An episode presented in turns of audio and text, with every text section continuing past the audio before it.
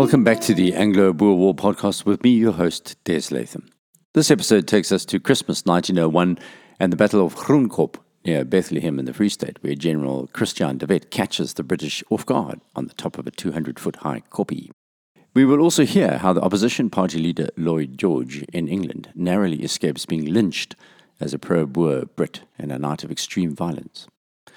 The wobble that Chamberlain, the Liberal Unionist leader, and Sir Alfred Milner were most worried about had begun back in England. The taxpayer was now fully aware that they were funding a war in South Africa that appeared never ending. The Times newspaper had led a revolt against the government, as we heard in previous podcasts. Lord Kitchener was ignored as he complained about the fact that most of the new soldiers arriving in South Africa could neither ride nor shoot straight. That was nothing new in the eyes of the British public. They had heard that excuse since October 1899, and it was now wearing extremely thin. Parliament had been prorogued until after the new year, but mounting expenditure and public anger might force government to go into session again at such a late date in the year. Winston Churchill was pro government, yet was also warning about what he called a disquietening situation, which, in his words, was as momentous as it was two years ago. There was public discussion about a new war ministry, with suggestions that real soldiers would lead it, along with more hardcore imperialists like Lord Rosebery. Chamberlain was particularly nervous about Rosebery when it came to his own political position. The pro Boer lobby was in full voice, and this ironically helped shield the government when an incumbent political party has a nationalist and imperialist value chain, and the opposition seeks to assail its weaknesses by radical invective this, by its very nature, forces neutrals and moderates onto the side of the nationalist and imperialist position, and so it was in England at the tail end of 1901. Individuals who spoke about making peace on any terms were harangued in the imperialist media, and the Conciliation Committee was jeered at as the Stop the War Party. Meetings were broken up violently, and none more so than the night Lloyd George spoke at Birmingham Town Hall in December 1901. He had consistently delivered an anti war message for most of the year, and he had done so at a variety of places, from the Cambridge Union to the Pithead, from Edinburgh to London. But Birmingham was a different place. It was Chamberlain's diocese who took the opportunity to seek revenge for the attacks on what they saw as Chamberlain's personal honour. When Lloyd George arrived, he made his way through the seething mob outside the hall without being molested, mainly because they couldn't recognize him. Four brass bands were outside playing patriotic airs and marches, while merchants shouted, Half bricks, three penny to throw at Lloyd George. Merrily they offered their half bricks for a song. Lloyd George climbed the stairs to the platform, and these same half bricks were then thrown through the windows. 1,200 were broken along this street. Worse, George, who hadn't said a word, was now in danger of being killed. The enraged mob yelled, Pro Boer, kill him, kill the traitor! Journalists wrote of the screaming women, the noise of the police blowing their whistles, the crash of falling masonry and smashed windows, the furniture flying around the room.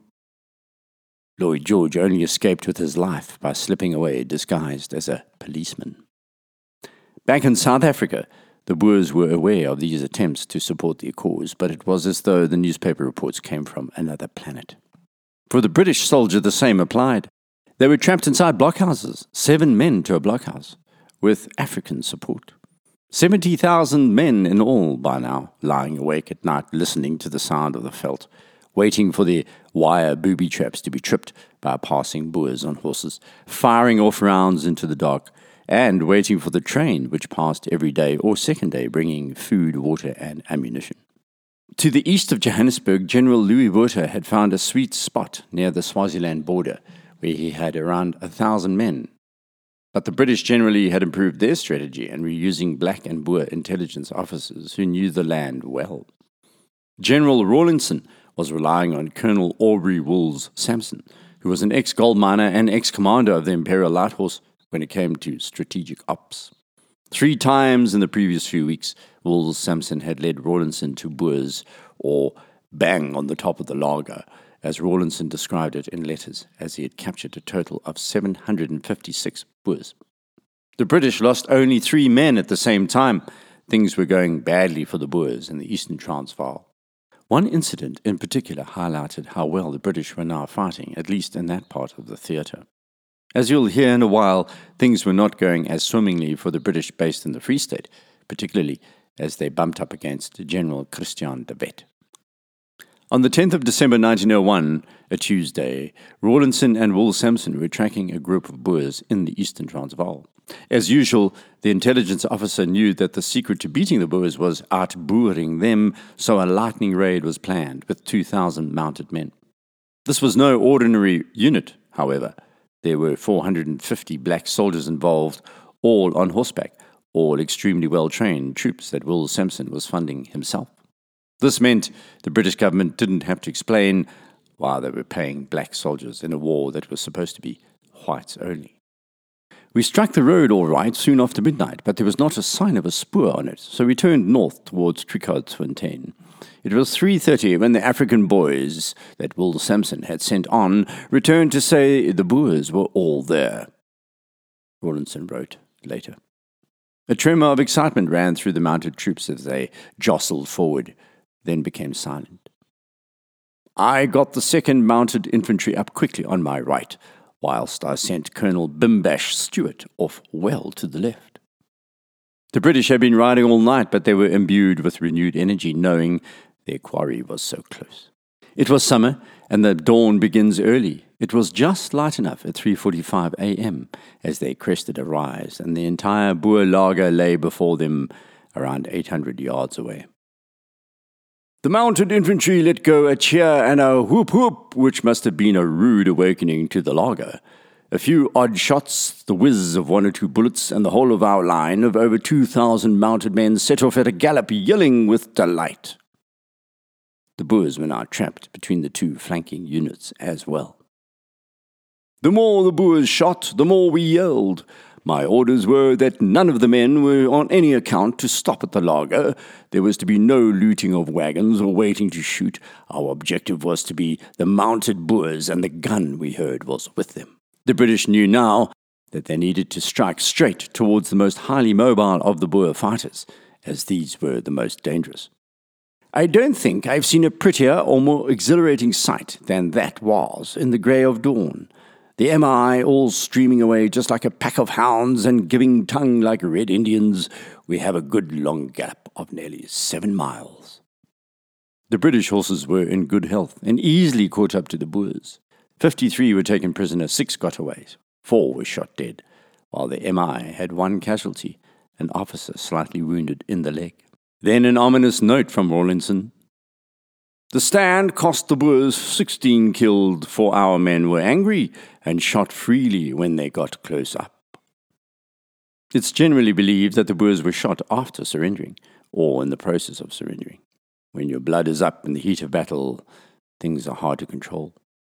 Still, both sides were conducting themselves in a similar manner at this point in the war.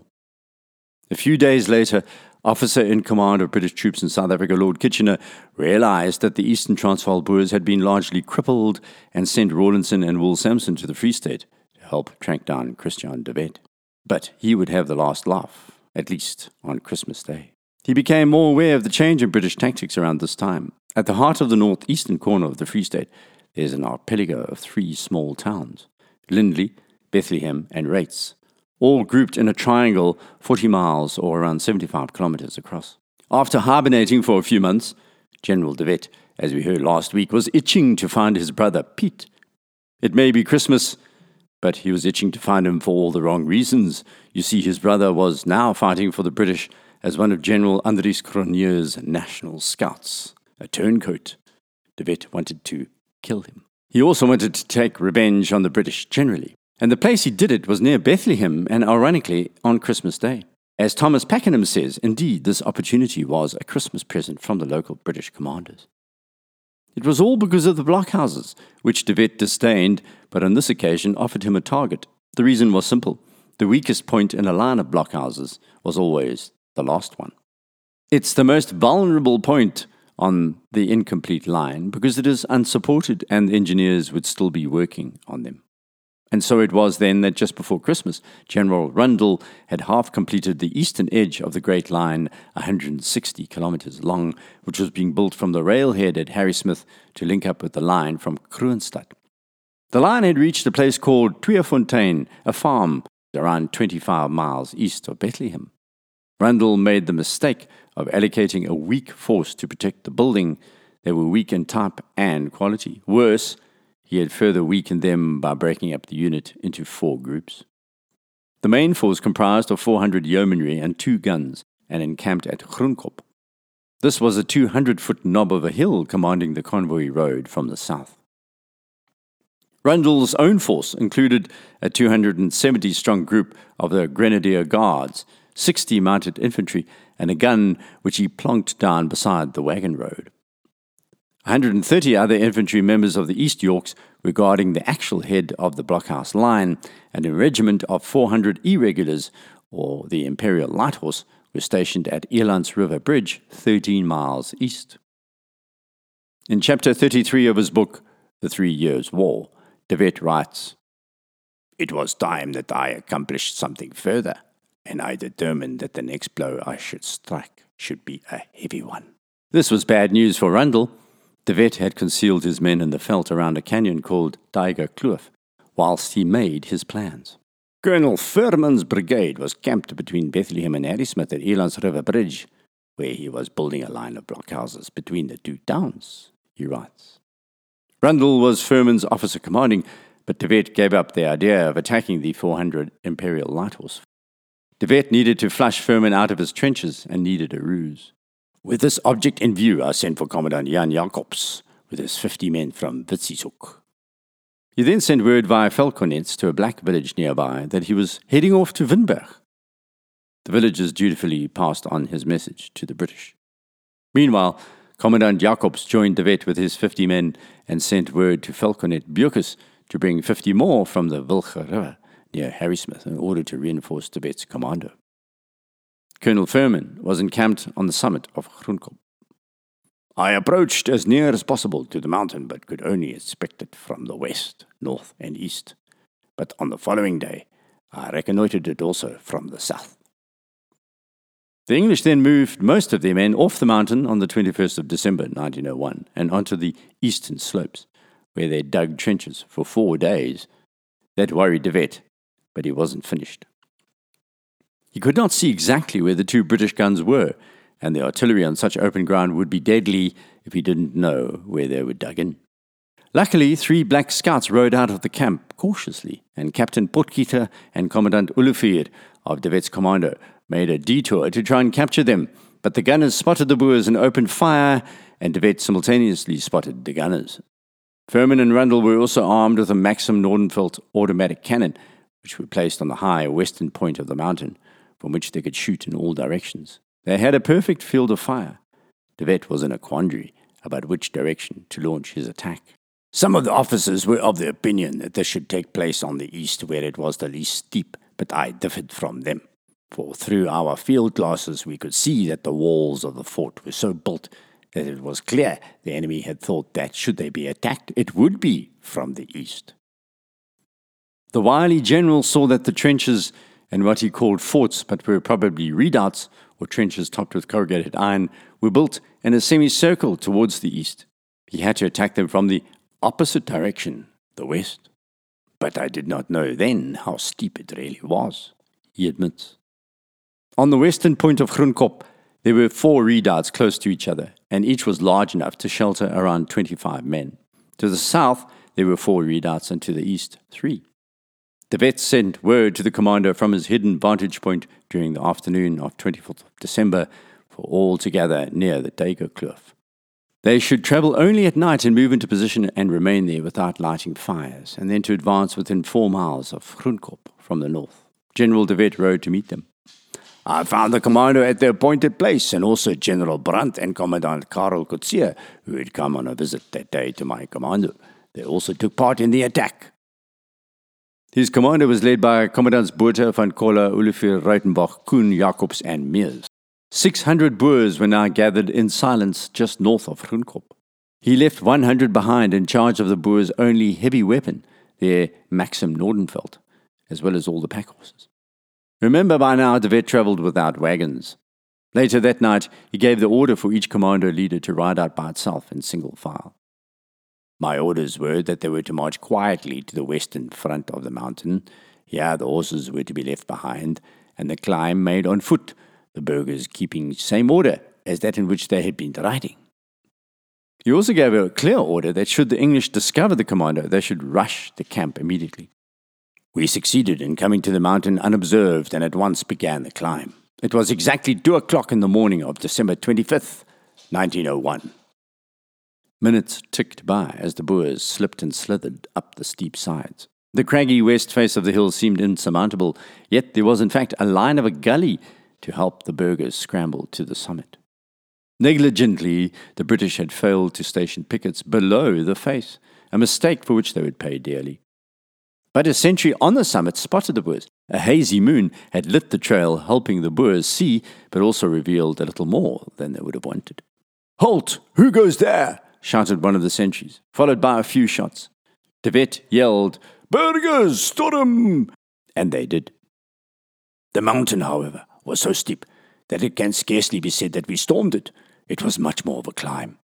Often our feet slipped from under us, and we fell to the ground, but in an instant we were up again and climbed on and on to gain the summit. The British were emerging from their tents sleepily around a hundred yards down the eastern slope. Directly we reached the top, a deafening roar of a heavy fight began and lasted from 15 to 20 minutes.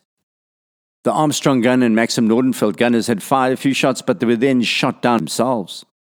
After a short, desperate struggle, the English surrendered, and the Boers now had two more heavy weapons which they dragged away. The remaining English troops retreated to the next hill, fired back at the Boers, then repeated the pattern until the Boers gave up the chase. As we had no horses with us and it was dark, we did not pursue the fleeing enemy but returned to the camp.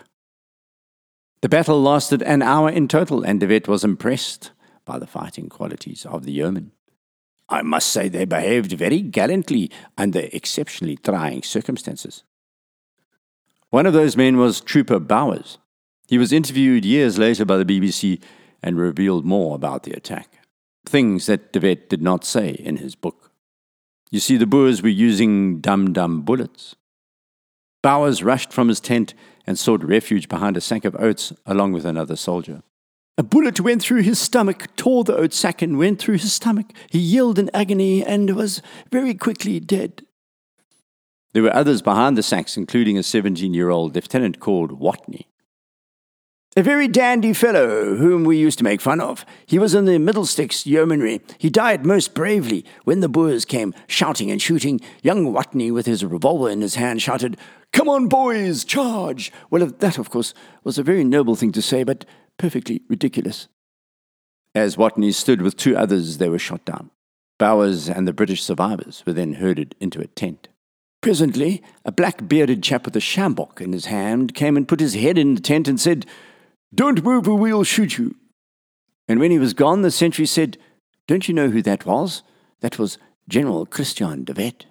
The English lost 116 dead and wounded, 240 others prisoners. But the Boers also suffered heavily considering their dwindling force. 14 dead and 30 wounded. Amongst those who died were Commandant Olivier from Harrismith and De Wet's own staff member and relative, Gert de Wet. However, they had seized the Armstrong and the Maxim Nordenfelt, 20 wagons, a huge quantity of rifles and ammunition, guns, tents, 500 horses and mules, and a wagon loaded with rum. So that the burghers who were not averse to this could uh, now satisfy their thirst, wrote De Wet.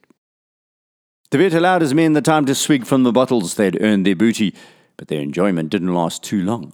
Trooper Bowers was taken from the tent at daylight, and like the other British, saw that from the terrible wounds the Boers had used the soft nosed dum dum bullets. Captain Bryce had the bottom of his face shot away. Bowers was ordered to carry the wounded to a makeshift hospital and was soon caked in blood from head to foot. Then there was an incongruous moment as the sun rose. Some of De Wet's men were so short of uniforms that they had been wearing the poke bonnets and black dresses of the Boer vrouw.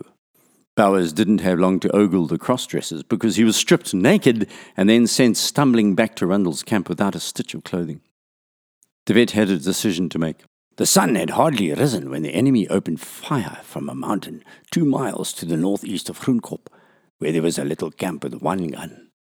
De ordered his men north of Bethlehem and sent the prisoners from there through Nauport into Basutoland, modern-day Lesotho. Back in Pretoria, Lord Kitchener snorted that Groenkop was just another example of Christmas slackness. That may be so, but De Wet's mystique was irritating the hardened British commander-in-chief. We must call a halt now. Next week, we'll rejoin Deneys Reitz, who's been lost in the Cape trying to reconnect with Smuts' commando. As you'll hear, the man with nine lives will use up another as he heads north. Please rate the podcast on iTunes if you can, and you can also send me a message through the website abwarpodcast.com or contact me through my Twitter handle at Des Latham. I want to wish each of my many listeners a happy Christmas. May your day be filled with good cheer, and may your cup runneth over. Until next week, goodbye. ooit weer kan weer. Een zonnergedal langs die Moertische wal, het zij voor oorlogsdagen blij. O breng mij terug naar die Oud-Transvaal, daar waar mijn Sarre woont. Daaronder in die mil is bij die boom, daar woont mijn Sarre Mare. Daaronder in die mil is bij die boom, daar woont mijn